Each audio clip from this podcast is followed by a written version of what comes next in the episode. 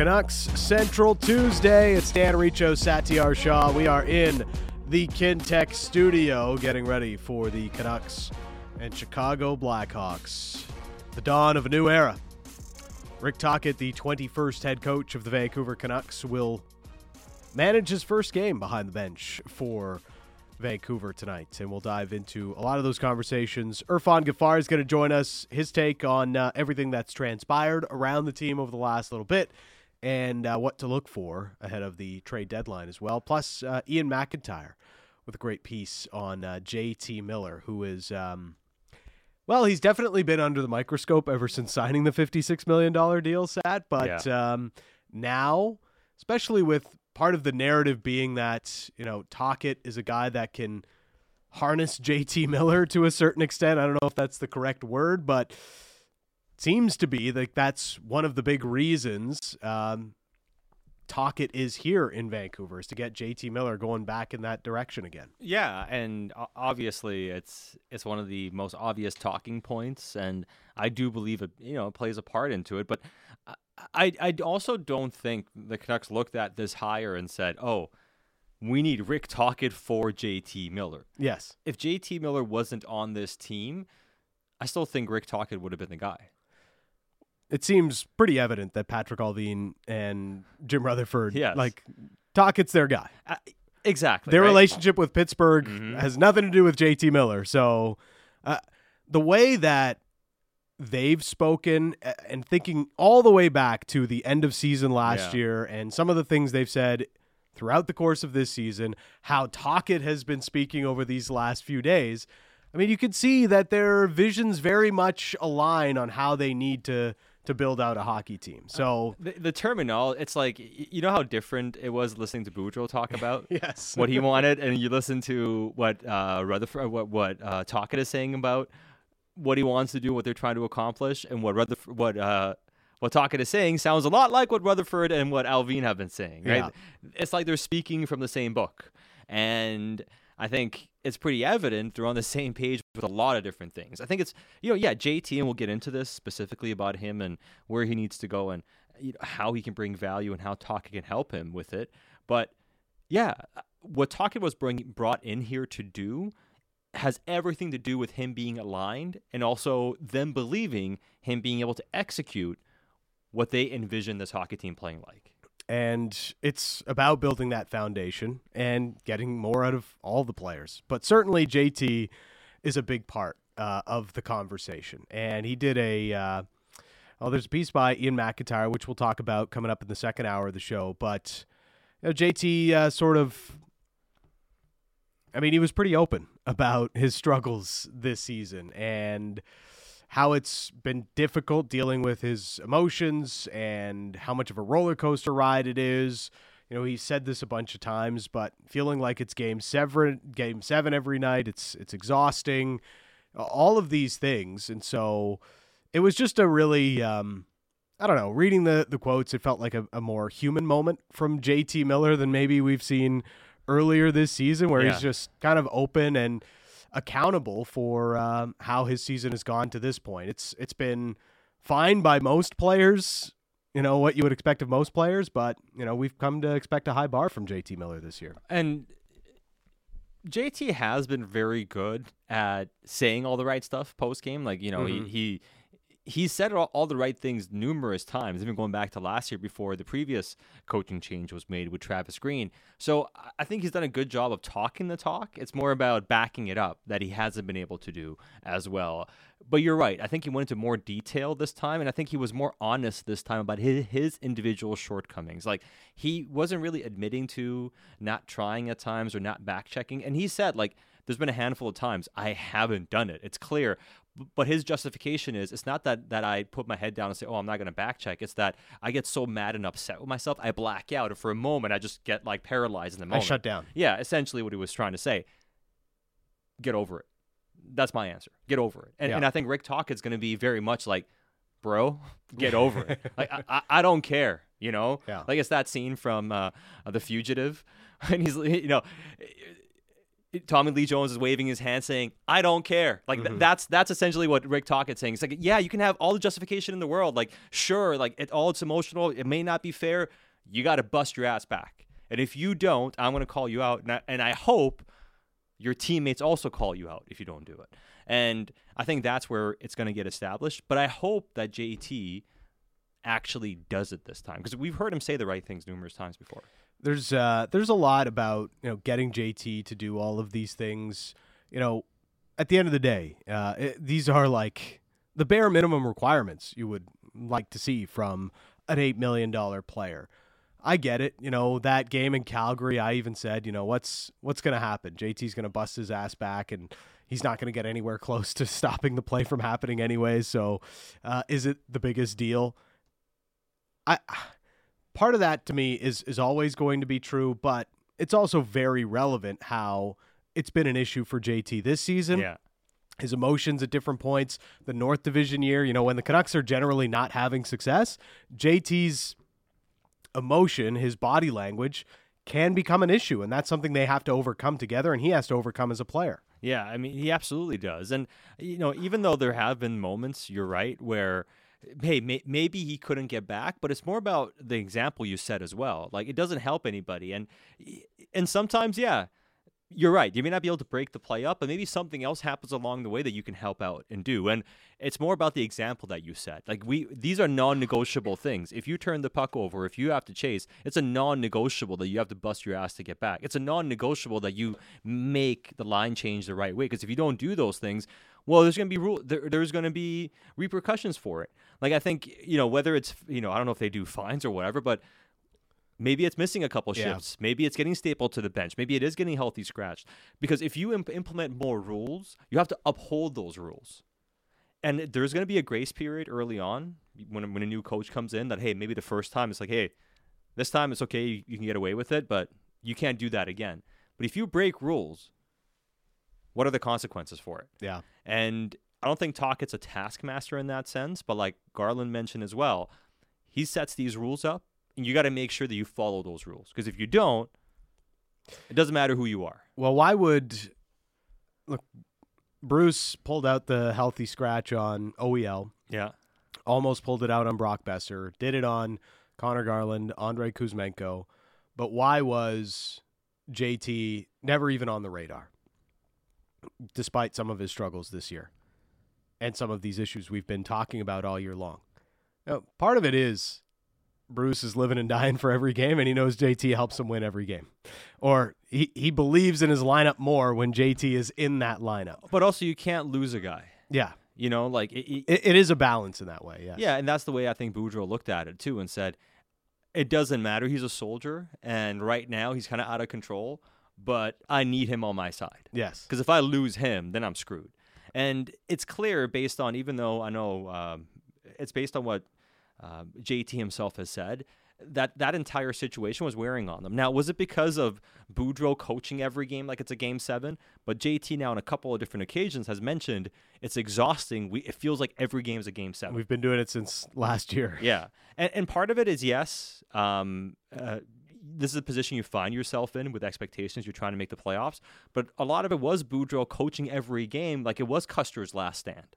It really was like every Yeah. game kind of feel like he's he's trying something in, out of desperation to see if they can win this one singular game hockey game. Well, he's been on the hot seat since they started winless in seven Yeah. games to start the year, right? and we don't have to rehash Yeah. why that happened and who's at fault for that because there's a lot to go around. But I think that that's been an exhausting point for a lot of these players.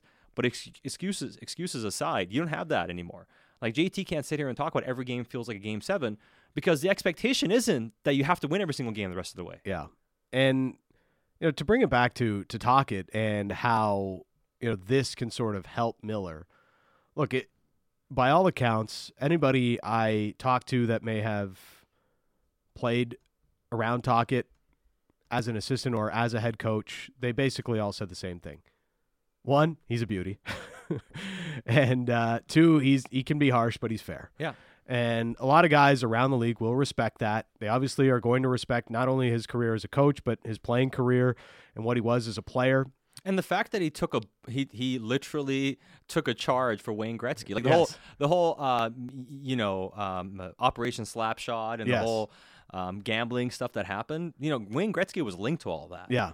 But I mean, there's there's a sense that Rick Tocchet took the fall, or like you know, fell on his sword essentially Yes. in that situation. And there's been a sense that Rick Tocchet's a guy you can trust and a guy that's going to go to the wall for you. And that's why most, like pretty much everybody you talk to in the hockey world has um, nothing but good things to say about Rick Tocchet. nothing but good things to say. And look, the Canucks need somebody that's going to command this sort of um, I don't know if respect is the right word, but you know, command a higher level of accountability because not just Boudreau, but even going back to Travis Green, you know, they they had their issues on Yeah. getting that and really hammering in the practice habits and the line changes, which were mentioned by like seven times today by Rick Tocchet. So all of these things apply, but I think the biggest thing that helps JT Miller and essentially everybody on this roster is implementing more of a structure, right? A more of a system, a way of playing, playing connected, because that's the biggest thing that this team is not doing right now is playing connected. You know, a guy uh, whether whether it's JT or somebody else drops deep to to help the defenseman break out the puck, and there's two forwards sitting at the red line. Like there's no there's no short area pass to continue that breakout. It's just it happens all the time with this team. And so, you know, these sorts of things that we've heard Tocchet talk about ad nauseum already over three days, you know, I think that's what might end up helping JT Miller the most, whether he's playing center or wing in the long term here in Vancouver. Yeah, and when we when we talk about what are the expectations for the rest of the season, like what what are the signs that we're looking for here, right? And I think this all kind of blends in because JT is the big topic of conversation, but all of this is an extension of JT and also how this team plays in total, right? So if we talk about it's not game 7 anymore. You're not just trying to win every single game. They keep they keep mentioning process time and time again. And let's just go to the clip. Here's what um, Rick Tocchet had to say when asked about expectations for the rest of the season and, and what they're trying to accomplish. anybody's coaching title, you look at their record, right? That's it's a result-oriented business, and there's circumstances each coach has, right? So obviously you're dealt the hand you're dealt, but the dealt the hand that I'm dealt is it's the process. It's it's the way we do things. It's the way we become pros. It's the way we play on the ice. The commitment, uh, w- you know, without the puck, with the puck. Uh, it's the way you practice, how you prepare for practice. Those are the things that I really evaluate or excuse me, is something that's uh, a major priority. And whether you win or lose, you got to start that foundation, and that's something I'm going to build. And then you go from there. I mean, I, I honestly, yeah, do I want to win every game? Absolutely. I mean, I, I don't care what anybody says. I want to win every game, but I will say the fact that there's a lot of work to be done with the foundation here, and that's what I'm really concentrating on. So there is uh, Rick Tocchet today, and it was basically asked, "What does what does the rest season look like?" Right? You know, the the fan base doesn't necessarily want wins; they want the best chance they can get at Connor Bedard, and his answer was that. Well, it's like I'm not trying to win every game. Yeah. Well, I mean, he wasn't saying that we're not trying to win, but he said, "Hey, it's about the process." Yes. So this is why, like, there is a pretty good chance that this team is going to have some pretty tough growing pains outside the initial surge and trying to get through this. And we mentioned this before, but I, I really get the sense that we're going to have a lot of fans asking the question in maybe a few weeks: Why did we fire Boudreau for this? Yeah. But you know, That's. but but but that's going to be the thing. Like, if you're breaking guys, Do you think they in- could be that poor? I, th- I mean, I, I think I think what could happen is they could stop scoring goals, Right. and they're still going to lose games, and they're going to have trouble adjusting to trying to be better defensively, and they'll have some tough moments, some growing pains going through it. Which which I'm not even saying that's a bad thing. I think that's you got to break these guys down and bu- build them back up again. That's something Kevin Bieksa talked about that happened with AV when he came in, but he had training camp and a preseason to get through it. I know Gordy Locke mentioned that as even something that happened when uh, Crow took over from Keenan Yeah. all those years ago. Exactly, and also on this day today, actually. And also go back two years ago, uh, Daryl Sutter when he took over for the Calgary Flames in the North Division Yeah. from Geoff Ward. And one thought, oh, you got the Daryl bump, and he got a bit of a bump, but then it was hard because he was implementing a new way of playing, new rules and expectations, and it was hard for those guys to adjust. And they still lost games by the end of the season. There were questions about where are you headed. But he did the build down process. He, he did the breakdown process and implementing the foundation process through the end of the season. And then through training camp next year, you were able to maybe have it more be second nature and now you understand what's happening it's easier for you to launch off in a new season you saw the improvements from those teams in the year afterwards whether it was Marc Crawford whether it was you know Alain Vigneault coming in whether it's um, it, it was even in other situations that were similar. So I think like the Daryl Sutter one, for instance. So yeah, I really think we could see some pretty bad hockey, or at least some results wise. Results wise, and people might wonder why this happened, but I think that's the process they have to go through. You, I don't think you can judge the first thirty some odd games. Well, it's pretty clear you shouldn't be judging the first thirty some odd games yeah. from Rick Tocchet just on the win loss record. And I know I've I've gotten a ton of messages about his win loss record through his career um, in Tampa Bay, where they were just trying to keep their heads above water. Yeah, they had some talented players there. Um, Marty St. Louis, Vincent Lecavalier, Steven Stamkos early on in his career. All of those things are true. Uh, but you know they were barely above solvency. That was a very dysfunctional organization. The Arizona Coyotes under yeah. John Chayka, very dysfunctional themselves. You look at the rosters that they had. He had them on track for the playoffs in the bubble year, and it was sort of falling off the tracks by yeah. by the time the season was shut down. But you know he had them at least playing a defensive structure that got them into the conversation with a roster that I don't think many of us really expected to have in that conversation. So much to the point that they went out and they traded for Taylor Hall mm-hmm. and brought him into that team. You think about um, a couple of stories that I've read over the last couple of days. Sidney Crosby, big fan of Rick Tocchet, after a story from Josh Yohe came out in Pittsburgh today. Uh, Steven Stamkos attributes mm-hmm. a lot of the two way ability he yep. learned early on in his career to Rick Tocchet. So I think those are the things. While yes, growing pains are for real and likely, you know, you're, you're going to have to start to see some level of progress in how they're yes. playing, more so than just the raw results of it. Well, I know we're going to go to another clip here from Rick Tocchet, Dan, but I think this is where really we can, if if we're looking at okay, like re- forget results, but what can we watch and what can we evaluate in terms of tangible improvements in how they play hockey?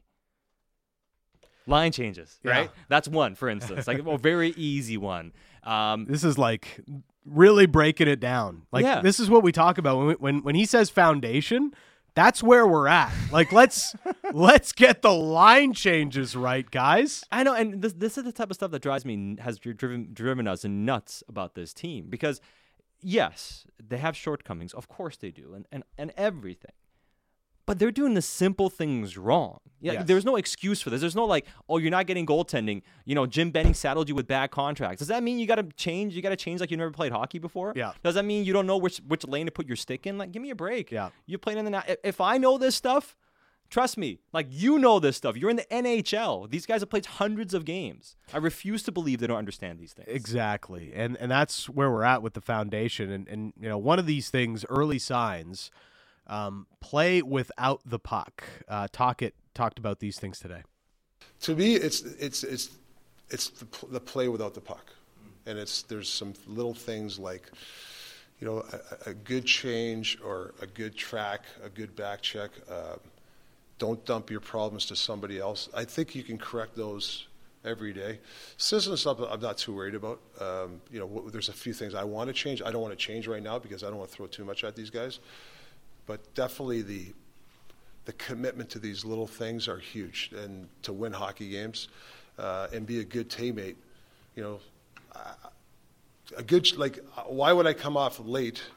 Give my problem to my other buddy. Like, and it's just not the coaches uh, accountable. I told the players, you know, I remember back in the day, if a guy doesn't come off and I got to jump on and got to back check, don't be afraid to give the guy crap. I, I, that, that's part of being accountable. Not just the coaches; it's also the, the players. So, have that little bit of you know fire to be able to do that.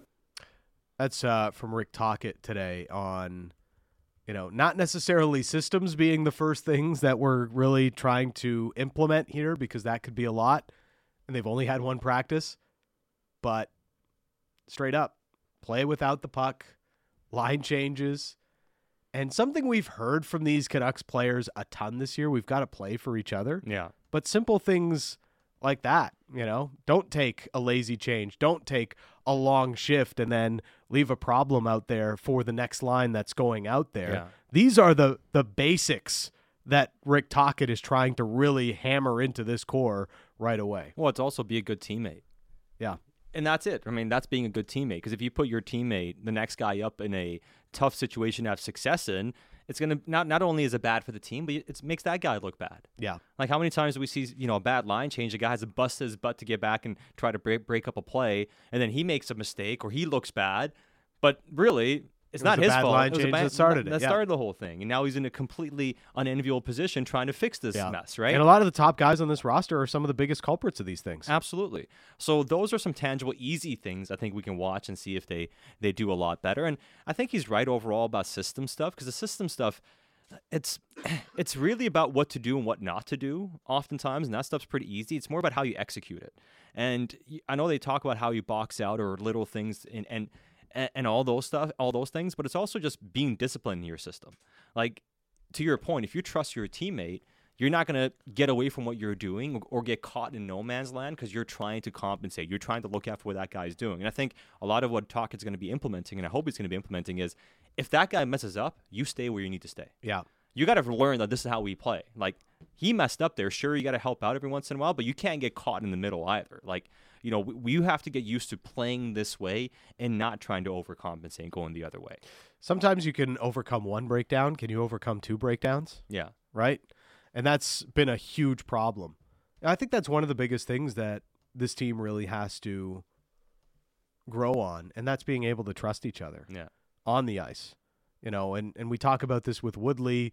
You know, the goalie's expecting the shot to come from somewhere. Are you giving him a different look, you know, Yeah. th- th- than what is supposed to happen according to the system, right? And and those those are things that this team has struggled with for years now. Is that trust for each other on the ice. And that's a hard thing to build up. But you know what I think helps that? Having one mm-hmm. clear vision and sticking to it. Yeah. Sticking to it through the growing pains Yes. and sticking to it so the players understand or at least have a feeling like, all right, if once we get this down, results are going to start coming our way. Yeah, and it, it, it depends on what your outlook is. If you come in and it's like, hey, he, because it's t- obvious that Tocchet's coming in to be the coach beyond the season as well. Yes. So he's coming in and saying, it's clear where we are in the standings. We're not making a playoff push. We're trying to, you know, be professional and win and establish certain things here. But it's about the big pictures because I know people are asking. They're like, yeah, all this is fine and good, but will the players stay bought in if you're not winning games? Or if, you know, it's hard for that to happen if you're not winning games, and that's true. But if you know, if you buy into this is a long term plan, there might be growing pains early, but we're going to get through it together and we're going to come out of it being stronger and better for it because mm-hmm. there is a light at the end of the tunnel. There's a big payoff coming if we do these things. Then I think you can have the players stay invested through the hard times because they know, okay, we're doing this for something else. And I think that's ultimately the message that you have to have in this situation to keep players bought in for it. And I think Brandon makes a good point too. Uh, he thinks we're going to lo- lose 3 1 and 4 2 as opposed to 5 3 and 6 4, which might be better because they're trying to develop defensively and not offensively. And offensively, you still have to create offense naturally. And five on five, this team has actually not done a good job of creating off, offensive opportunities. They've Bottom, scored. bottom five in the league at actually generating chances. Yeah, they're not generating enough to be honest, and a lot of that comes from not being good enough defensively. I think all that stuff goes hand in hand, and They don't generate chances in transition. I mean, look at Elias Pettersson when he's at his best, and Pettersson's talked about this. He, when he's playing well defensively, he's at his best offensively. Yeah. because a lot of his offense comes from creating turnovers, being in the right spot, or getting the puck in transition and going the other way, and taking advantage of space when he has the puck, or at least he's moving north south. And those are the types of situations you want to put guys in more frequently. And maybe we'll see some of that development happen, but um, I think those are some tangible things we can look at. And ice time, right? Yeah. Like Tocchet's talked a big game about Mhm. not playing guys 20 minutes. Is he going to keep guys at 18 minutes a game, 19 minutes a game? Is he going to stick with a guy? Like, for instance, an example of Jack Studnicka, who we talked about yesterday.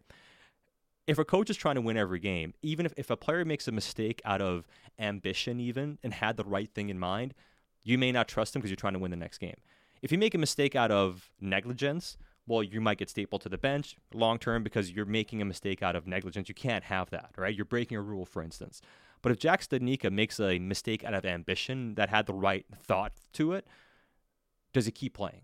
Does he still get 15 minutes? And he'd be like, okay, all right, go out there and keep playing. Opposite playing. of how Hoglander Yeah. and Podkolzin were dealt with earlier this year. As long as you're playing well, mistakes will happen, and I'm going to stick with the process. You know, sometimes mistakes happen, but they're happening for the right reasons, right? And we're not just trying to win every game, so I can live with this. I can live with throwing you out there again or putting you in a, you know, tough situation late game to see how you handle it. Those are the things I'm looking for, right? Is he going to have the courage to have one of these young guys out there in a late game situation, down a goal or up a goal, just to see how he handles it? Because that's what you have to find out.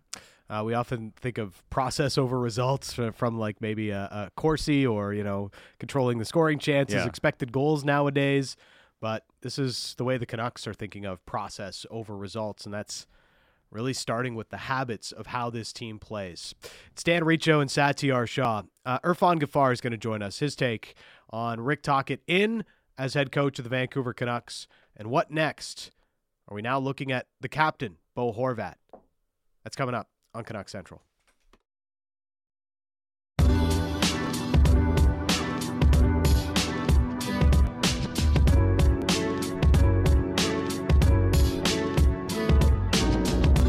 Canuck Central in the Kintec studio. Kintec Footwear and Orthotics, Canada's favorite orthotics provider, supported by over 1,500 five-star Google reviews. Find your perfect fit at kintec.net. You can always get in at the uh, Dunbar Lumber text message inbox. Three stores to serve you in Ladner on Bridge Street, Dunbar Lumber Express at Ladner Center, or Arbutus in Vancouver online at dunbarlumber.com. A lot of uh, discussion on the Dunbar Lumber text message inbox sat. Uh, this one comes from an unsigned texter. Somebody should start tracking team possession and puck zone for puck zone entries uh, for ends to end or for ends and start on the fly shifts.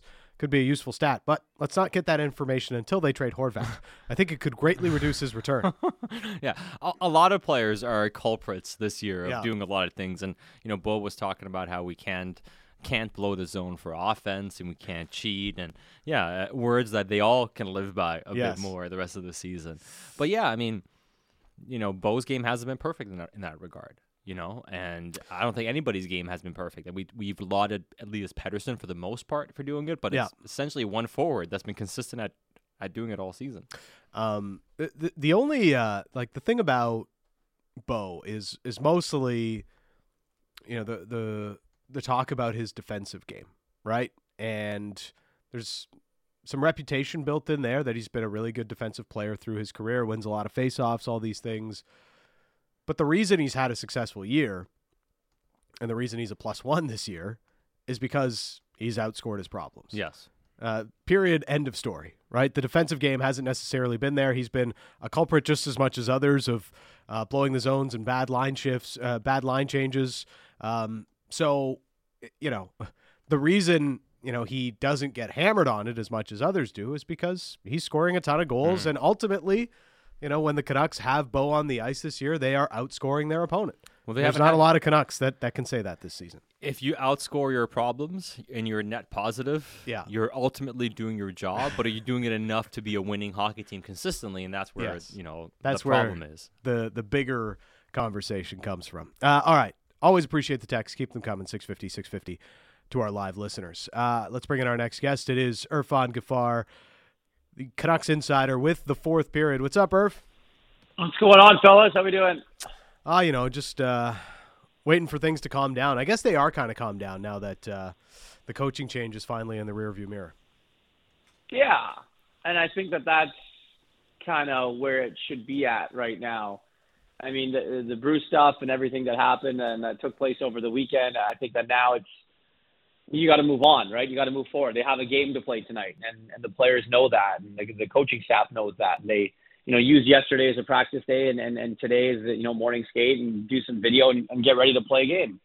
Um, and if you're Rick Tocchet, you know you are looking at this team and you basically, like you said this morning, you have to kind of look and see what you have, Mhm. right? And I guess now evaluations are also going to be happening from Patrick Allvin, Jim Rutherford, and their staffs as well as to what this team is for the next little while. Sad, I saw you, you know, mention the uh, the other day talking about you know what is Canucks hockey and if they have to get to a way to kind of kind of build that identity. But I think even to your point and more to that is you know, what type of brand does Rick Tocchet want these guys to play? Yeah. And in the next two months, does he now have the right players to t- fill that type of brand of hockey? And I think that that's what, that's what we're going to see happen um, over the next little while. Um, you're going to see more moves for sure. Um, I think just talking to people, I, obviously the Bruce we knew was just the beginning, but um, what you see on the ice and, and what's going to happen with this team is far from over. It is, and one of the big topic talking points has been how have the players felt about all this, and how are they feeling about things moving forward.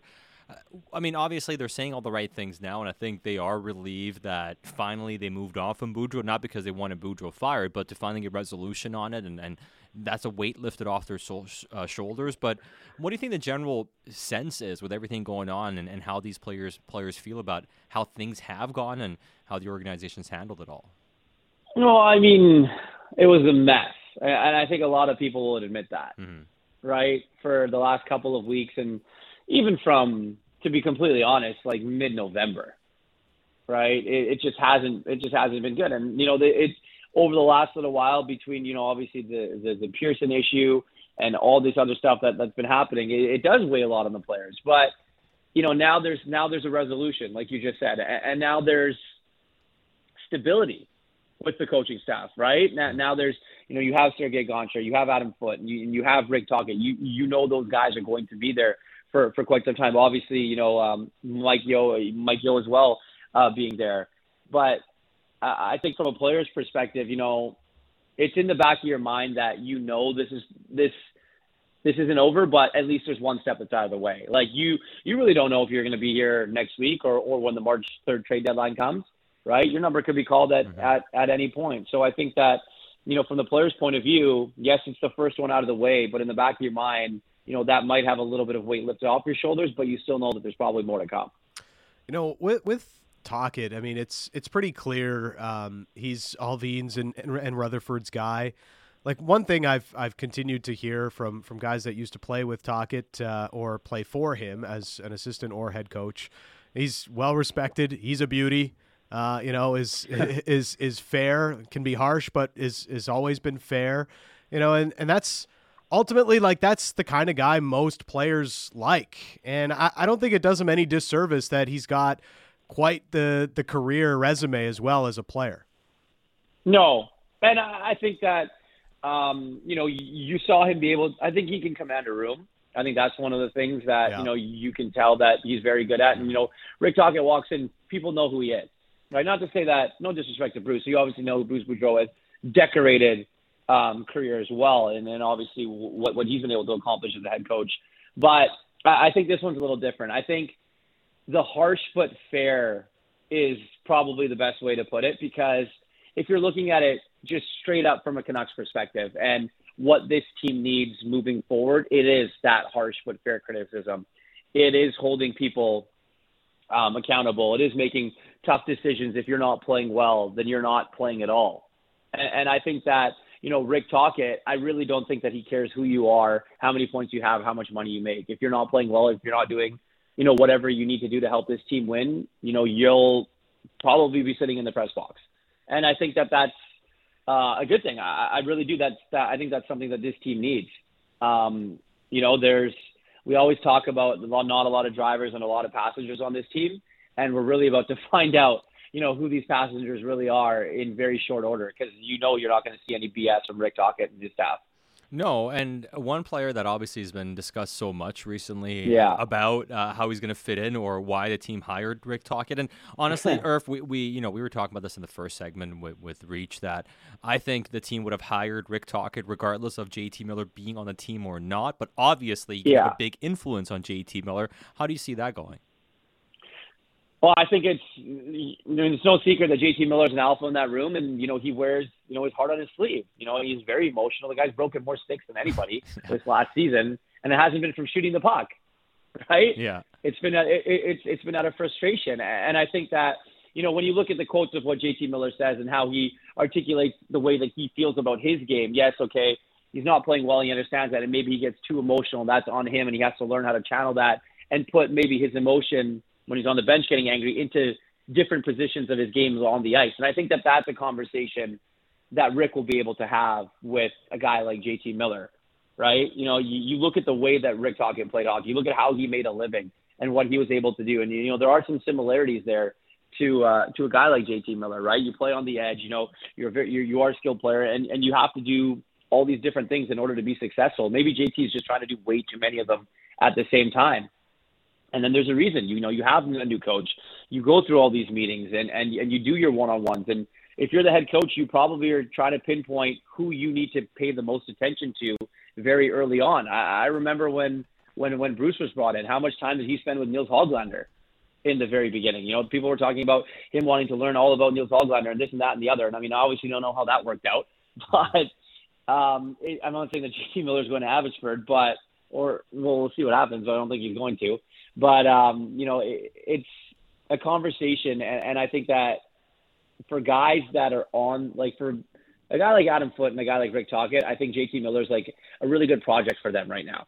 Right? You've got a guy that has all this potential in the world to be a really, really, really good hockey player. He's your big money guy, so you know there's a lot of pressure on him.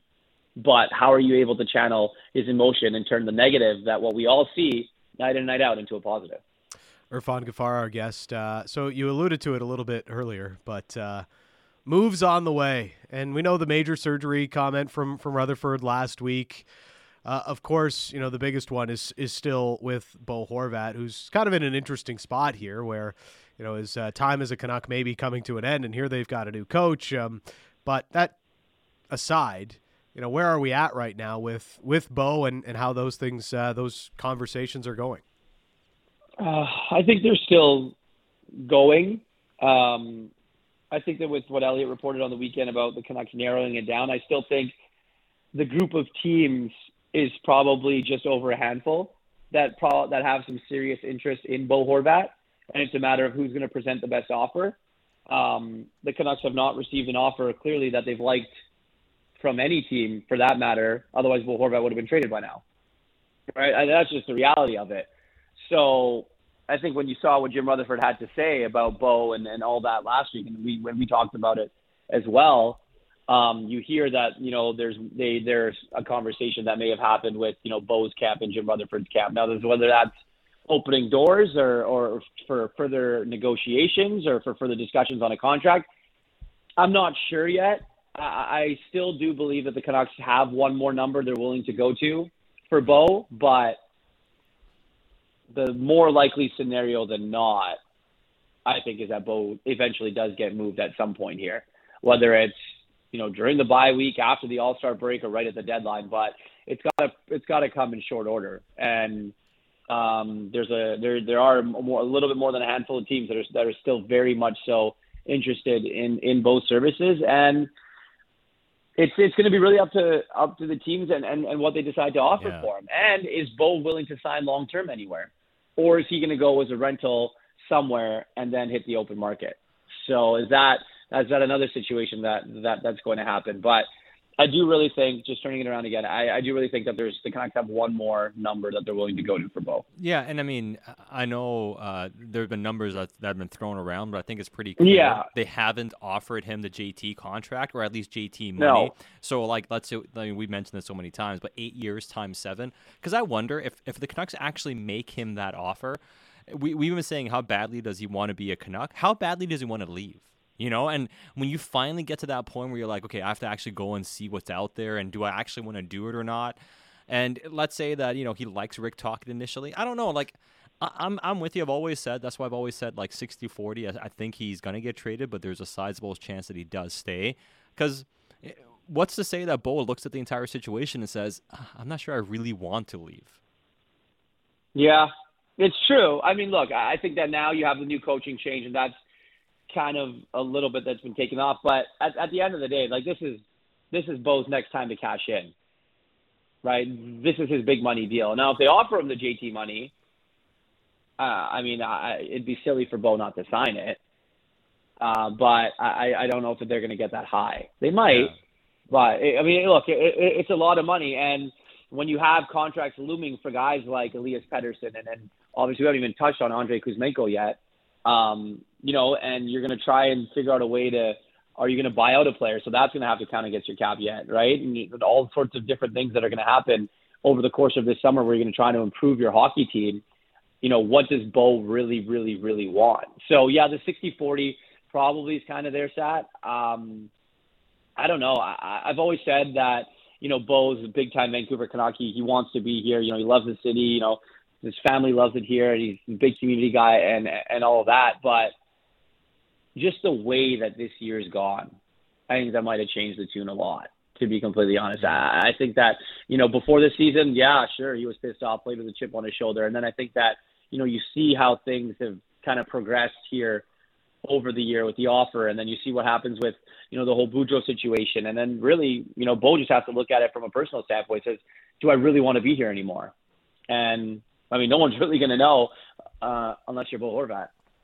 I just, I, I, you know, the the notion that he might get more than like sixty million bucks in free agency still seems like a lot to me. Yeah, um, but I can. I mean, let's say Columbus. Like, would Columbus offer eight times seven? But also, or, you, or like, like, nine times you're seven. gonna choose Columbus well, over Columbus Vancouver. I mean, how's that working out for what, Johnny right? Gaudreau? Then they're not right? offering that. What's Yeah. what's that? You don't think they Columbus would? is going to try. and it's- Columbus is also could be bad enough to get the first overall pick. Yeah. Yeah. Well, as a free Right. agent, So you, right? you just take all those things into consideration. Yeah. Well, I mean that's the that's the question. I mean, it, the other thing too is where is Vancouver going to make this trade? Like, if they don't trade Horvat, like where are they going to make that trade for futures and going to make the type of move they talk about making? If they don't do it with Bo. Yeah. They, they've got to move big money if they don't trade Bo. Yeah, but good luck with that. I mean, you've been trying for a year. Yeah. Though, and and the thing is, is you know, you look at Bo, and he's your best. He's your that's your golden ticket to get something in return, Yeah. right? He he really is. I mean, you're not, you're probably not trading Quinn Hughes unless the offer is crazy, right? You're you're probably not going to trade Andrei Kuzmenko because you are actively trying to re-sign him. Yep. So that's probably not going to happen. And then beyond that, you tried to trade Conor Garland. That's not going to work. Brock Boeser, you've been trying to trade him too. That's not going to work. I mean, there's there's no unless you're willing to retain salary somewhere or take the L, as we've been talking about it forever on a deal. Um, something's got to give. So if you want to improve this hockey team via a trade, it's Bo Horvat. That that that that's the guy. It's um you know, the other part of that too is like let's say on the off chance um, that they do sign Bo, right? It happens before the deadline. Yeah. We hear about that extension. You still have Boeser and Garland on the books. All of your cap commitments are already made. Now you've backed yourself into a bigger corner with other GMs around the league that know come summertime you absolutely have to move some money or you're kind of Yeah. screwed. So Yeah. it's not a good spot to be in if, if you're if you're the Canucks management. You can't keep spending No. all your future money without getting rid of some of the commitments that have already been made. Yeah. Well, that's exactly what it is. I mean, right now they have some power. Yep. in a sense where you know th- this is their guy. He's playing at the top of his game right now. Why not cash in as soon as you can? Because the closer and closer and closer you inch to the de- to the trade deadline, you know, the more and more and more GMs are going to circle like sharks, saying, "Okay, well, you're desperate now. Here's here's our final offer, and you're going to take it." And it's probably not as good as the one that they're going to have on the table right now. Yeah, I, mean, when we're looking at trades, then at the trade deadline, is is it really? Do we see anything more than Horvat and, and Luke Schenn really at this stage? I mean, look, I I think that everything's on the table. I think the Canucks would like to move more. I think the Canucks would like to move money. Um, it's just a matter of who's going to take it. Yeah. Are there teams out there that are going to take a bad contract if you don't take something back in return? And the Canucks aren't in a position to do that. Right? Yeah. I don't think OEL really is going anywhere.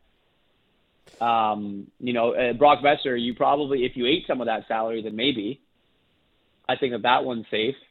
Um, other guys on the roster, I mean, are you going to trade a guy like Curtis Lazar? Like, you're not really going to get much for him. Luke Schenn probably gets moved. Um, we keep hearing uh, Tampa Bay, and then the Leafs might be interested in him as well. Um, so th- there's a guy that you think that you know could be moved in or around, or even well before the deadline um, in Luke Schenn. But other than that, you know, you have to get creative if you're Patrick Allvin and Jim Rutherford to try and either make a quote unquote hockey trade or or to try and uh, try and improve your hockey team. It's uh it's a tough spot. Uh Irv, you're the best. We appreciate the time as always. All right, gentlemen, be well. Uh, there he is, Irfaan Gaffar, Canucks insider at uh, the fourth period. Yeah. Good insight as always. Um, it it is tough, you know. As much as they've continued, and and we've talked about, you know, the the chance that they do keep Bo. I just, I I don't know how the puzzle pieces fit if they manage to find, uh, you know, a number that works for both club and player. Well, you know, we were talking to Frank about this yesterday. That you know, he says you can probably move Boeser if you want to, but you're obviously taking a bit of an L either on the return or the money, one way or another, right? Like Yeah. you're you're taking some return, maybe on both. So if you're willing to take that L, what are you doing it for? Yeah. Are you doing it to clear up enough money to just bring those guys back? But again, like where are you getting the young asset you need that you're looking for the futures, especially know those premium assets we talk about, because you're not getting it for Boeser. If Yeah. you're not moving those guys, then and then is that enough flexibility for you to build around the roster the way you want to still? Yeah. Unless you're buying out OEL this summer. Yeah, and that would create seven million, which is sizable, right? And that It's could essentially be. Bo's might be Bo's cap hit for next season. But beyond that, you have some question marks. So it's it's a tough thing. And it, it continues to be something that you can't as I said with Irf, it's really hard to commit more money to this roster without getting out of some of the current cap commitments you have at this minute. So that's the tough part that you have to navigate as uh, as Patrick Allvin, general manager of the Vancouver Canucks. Uh, all right, we're uh, we are going to uh, check in with Iain MacIntyre. More on JT Miller. He had a big piece about JT and how Tocchet could potentially be the JT Miller whisperer. Is that what we're calling him? I think he was called the Phil Kessel whisperer before. So Yeah, and somebody uh, makes an makes a comparison for a player on the roster to Phil Kessel. We'll talk about that. Uh, Keith the Water Guy wonders if uh, because he was a Kessel whisperer, can he be the same for another player not named JT Miller? Ah, interesting. Uh, all right, we'll get to that next on Canuck Central.